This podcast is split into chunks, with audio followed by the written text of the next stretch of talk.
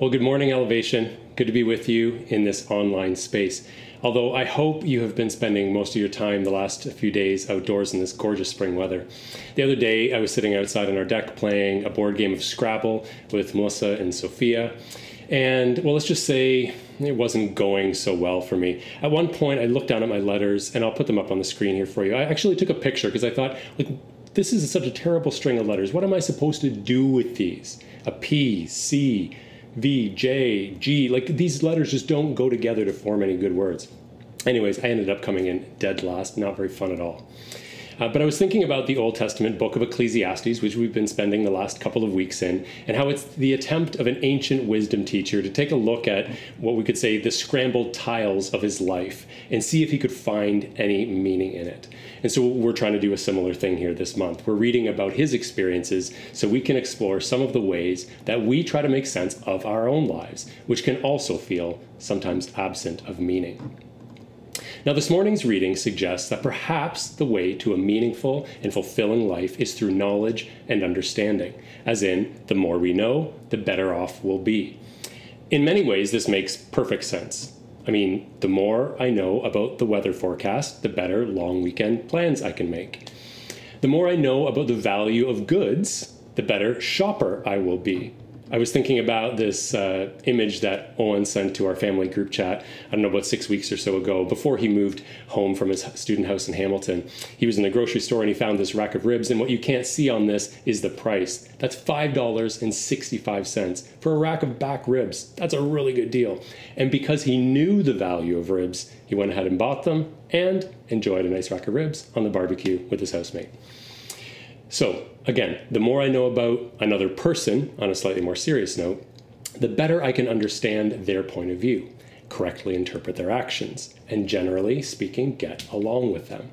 Now, on the flip side of this, if I don't know very much about something, well, I'm bound to struggle. The less I know about technology, the more I'll feel lost in this Zoom land that we live in. The less I know about home improvement, well, the longer my to do list is going to grow. And the less I know about another person, the more likely I'll be to misinterpret what they say, to judge their actions unfairly, or maybe even ignore them altogether. So there seems to be a pretty clear tie between knowledge and living a better life. But as the teacher discovered, sometimes seeking knowledge brings its own challenges. Right off the bat, he comes face to face with the sheer volume of things to be known. Ecclesiastes 1:13. I applied my mind to study and to explore by wisdom all that is done under the heavens. What a heavy burden God has laid on mankind. Now, something that's a, a, good practice to do if you find a Bible, a passage in Scripture that resonates with you or that you're having trouble with, is to read some different translations. I mean, not many of us read Hebrew, which is what the language that the book of Ecclesiastes is written in. So we're going to read an English translation. But the thing I discovered about this passage, this phrase, what a heavy burden mankind uh, is laid on mankind, uh, is that actually almost every translation in English has a different phrase for this sentence. Uh, one version calls it a sorry task that God has laid on my, mankind. What an, an unhappy business. What a miserable business and a burdensome task. God hasn't made it easy for us. God has made this so hard for humans to do. God has given us terrible things to face.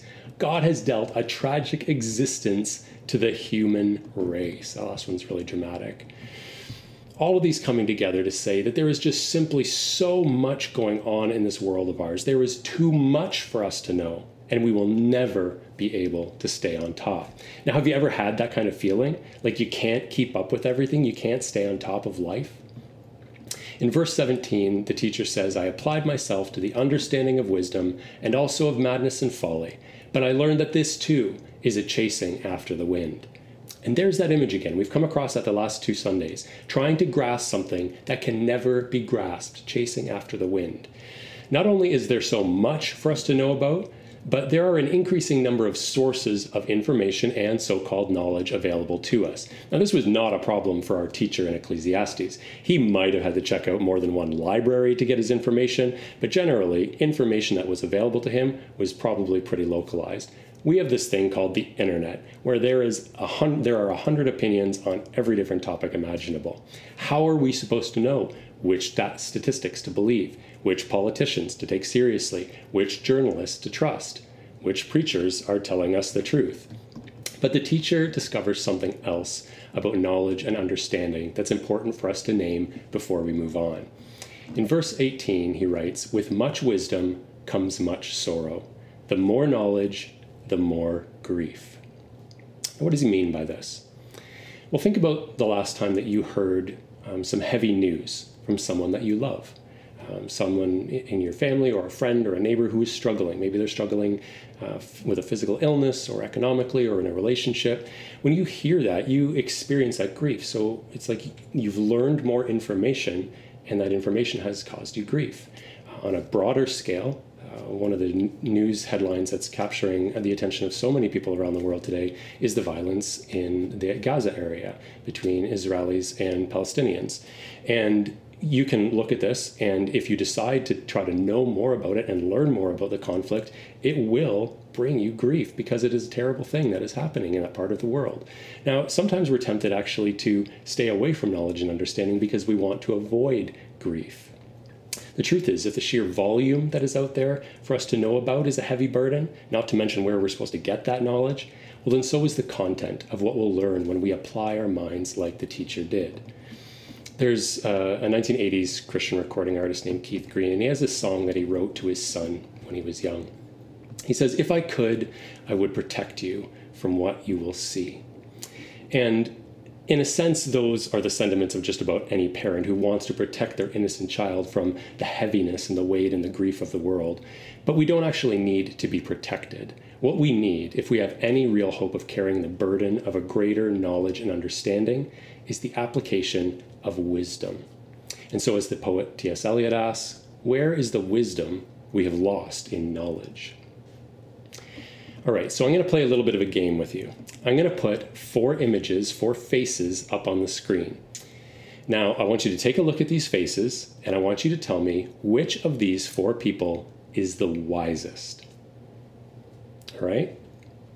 So I'm guessing that you've got your answer because I throw, chose kind of three pretty stereotypical people who are probably not determined as wise, and one who I'm guessing you chose this woman. And I'm guessing the reason that you chose her is because she is an elder. Um, there's something that when we think about wisdom, we tend to associate it with age. That in order to be wise, you've got to be long on years. So I'm going to try a slightly more challenging game for you. I'm going to put up three new faces alongside last round's winner. Here we go. Now I want you to tell me which one of these four people is the wisest. This becomes a little trickier, isn't it? It's one thing to say that, okay, someone who's got a lot of years under their belt, a lot of experience, they are going to be wise. But when you've got four people who have kind of a similar amount of life experience, how do you know who's wise? You see, wisdom isn't something that you can easily identify based on appearance alone, and it's not something that you can easily acquire either. Thomas Moore writes just as the mind digests ideas and produces intelligence, the soul feeds on life and digests it, creating wisdom and character out of the fodder of experience. That's such a great line. The idea and this image of our lives digesting the experiences that we have in order to generate wisdom. So, if we want to think about what wisdom is, um, it is knowledge, but to knowledge, we would also need to add experience and then good judgment. Now, we're going to talk about those elements and what wisdom is really all about in a minute. But first, I want to talk about something else that the teacher mentions. He refers to it in chapter 1 and then repeats it in chapter 2, verses 12 to 14. I turned my thoughts to consider wisdom and also madness and folly. Now, last week we talked about how there's a part of us that would just love to put pleasure to the test, just to double check that it wouldn't provide meaning after all, so we could just in, in engage ourselves with all kinds of things that would bring us pleasure and see if that brought meaning. Well, here's another tantalizing suggestion. What if we embraced madness and folly? The teacher says, Well, I considered wisdom and I considered madness and folly. What if instead of waking, making the wise choice, instead of being rational, instead of researching the pros and cons, instead of thinking about the consequences, instead of being mature, what if we went ahead and followed every whim without hesitation? Last summer I got this book out from the library, and it's called it was called How to Be a Family.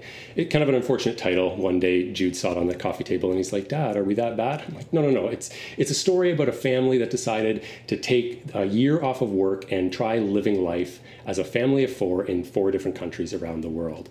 And when I was reading this book, I was thinking, it's great that I'm reading this because I would never do this. This seems like madness and folly to me. The idea of just letting go of your life and trying to live all over the different world, all over the world in different places. Now, sometimes it works out and you get to write a book about it, but many times something like that doesn't work out. But in the Old Testament, the title fool, it's not really about being risky. It carries an additional moral connotation. It's not so much about ignoring common sense as it is about ignoring God's guidance.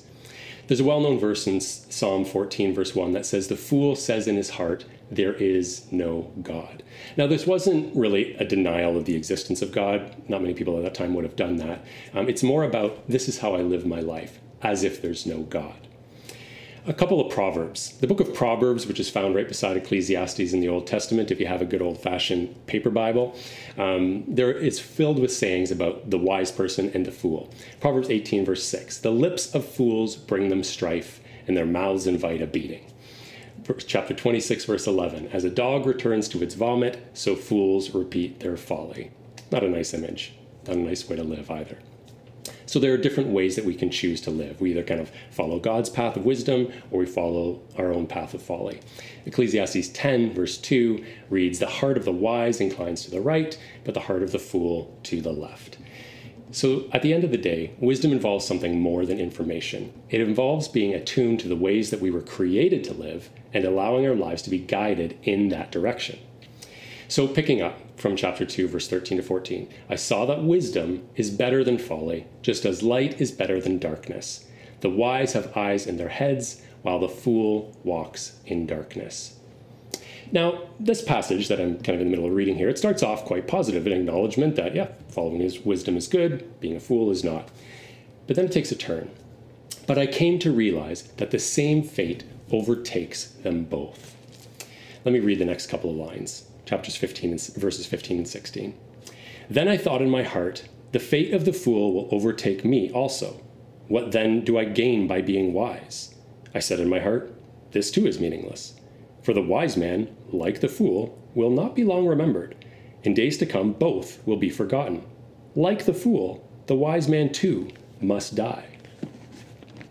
Now, I'm starting to recognize a pattern in the teacher's pursuit of a meaningful life something I hadn't noticed reading Ecclesiastes in the past. So far, he's tried to find meaning through work, pleasure, and wisdom.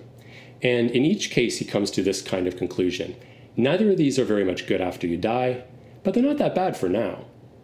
Based on his exploits, I'm getting a sense that life might be most meaningful when it's lived in the moment and when it isn't overly concerned with what comes later.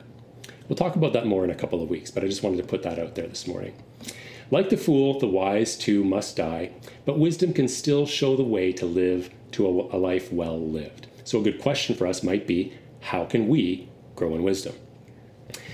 One of my favorite passages in the Bible when it comes to understanding how we're called to live our lives as followers of Jesus comes from Romans chapter 12, verse 2. Do not conform to the pattern of this world, but be transformed by the renewing of your mind then you will be able to test and approve what God's will is his good, pleasing, and perfect will. Now, this passage challenges us to see a couple of things. The first is that the way that we think is often patterned after the world around us rather than after God. That would be the path of the fool. And secondly, that the renewal of our minds is a key component in the transformation that is required to know God and to do His will. Gordon MacDonald writes that in our pressurized society, people who are out of shape mentally usually fall victims to ideas and systems that are destructive to the human spirit and human relationships. They are victimized because they have not taught themselves how to think, nor have they set themselves on the lifelong pursuit of the growth of the mind.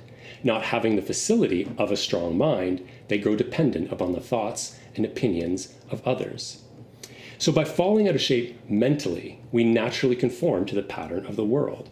So, a good question might be to ask what are some ways that we can renew our minds in the pursuit of wisdom? I'm going to leave that question for there. We'll talk about it in our post service neighbors groups in a little while. But I want to continue. So, I mentioned earlier that wisdom of has three components knowledge, which we've talked about a fair bit here, um, but wisdom also includes experience. I watched this great video this week. I saw the headline on the CBC News site and uh, had to watch it. It was about uh, basically a husband and wife who were driving to the hospital. She was in labor, and he has like a dash cam filming to kind of record their journey. And he's given this little commentary, and he's kind of a funny guy. He's like chatting away, being nonchalant with it. His wife is in the passenger seat. She's like breathing deeply. They're counting. He's got his little phone out. He's like, We're right on, babe. This is great. Three and a half minutes. This is looking good. But all of a sudden, her breathing is getting a little quicker. She's getting a little more anxious. And before you know it, uh, he has this look on his face. I'm going to show the picture here for you. Uh, when I was watching the video, I thought, this right here, this is the exact moment that he realizes uh, we're not making it to the hospital. And so they continue to scramble. They get the midwife on the phone. They pull over to the side of the road. He runs over to the side of the car. He's frantically looking for some kind of blanket or towel. And all of a sudden, boop, up, pop, out pops the baby. And he puts this little baby girl on his wife's chest. And it's just this beautiful kind of image. But I was thinking about it as I was in the middle of writing this, this sermon about wisdom be, requiring experience. And I was thinking about, you know, they had their plans, they kind of knew what they needed to do, they had the timing set up, um, but all of a sudden the experience of actual the actual birth it took over everything. And they learned a lot more about birth and about uh, childbirth in that moment because of the experience. Um, so i thought it was just a great story and a reminder that wisdom yes requires knowledge but also experience Eugene Peterson says, We truly know something only by entering it, knowing it from the inside, lovingly embracing it. That is what wisdom is truth assimilated and digested. Now we need to gain this firsthand eventually, but we can't but we can start out by gleaning wisdom from others. Proverbs 13 verse 20 says, "Walk with the wise and become wise, for a companion of fools suffers harm." So pay attention to the people that you surround yourself with. But there's a flip side of this as well. Some of us have been around long enough where you might consider yourself to have some wisdom in life. You've got knowledge and you've got that life experience. Ecclesiastes 12, verse 9, reflecting on the life of the teacher, says, Not only was the teacher wise, but he also imparted knowledge to the people. And so part of the challenge is, is if wisdom has, is something that you have accumulated over the course of a lifetime, find opportunities to share it with others who are searching for wisdom. So, wisdom is knowledge plus experience plus good judgment. Now, this is a, a, requirement because you can have a lot of knowledge and a lot, lot of life experience and not make wise decisions. James chapter 3, uh, a, a letter in the New Testament of the Bible, says, Who is wise and understanding among you?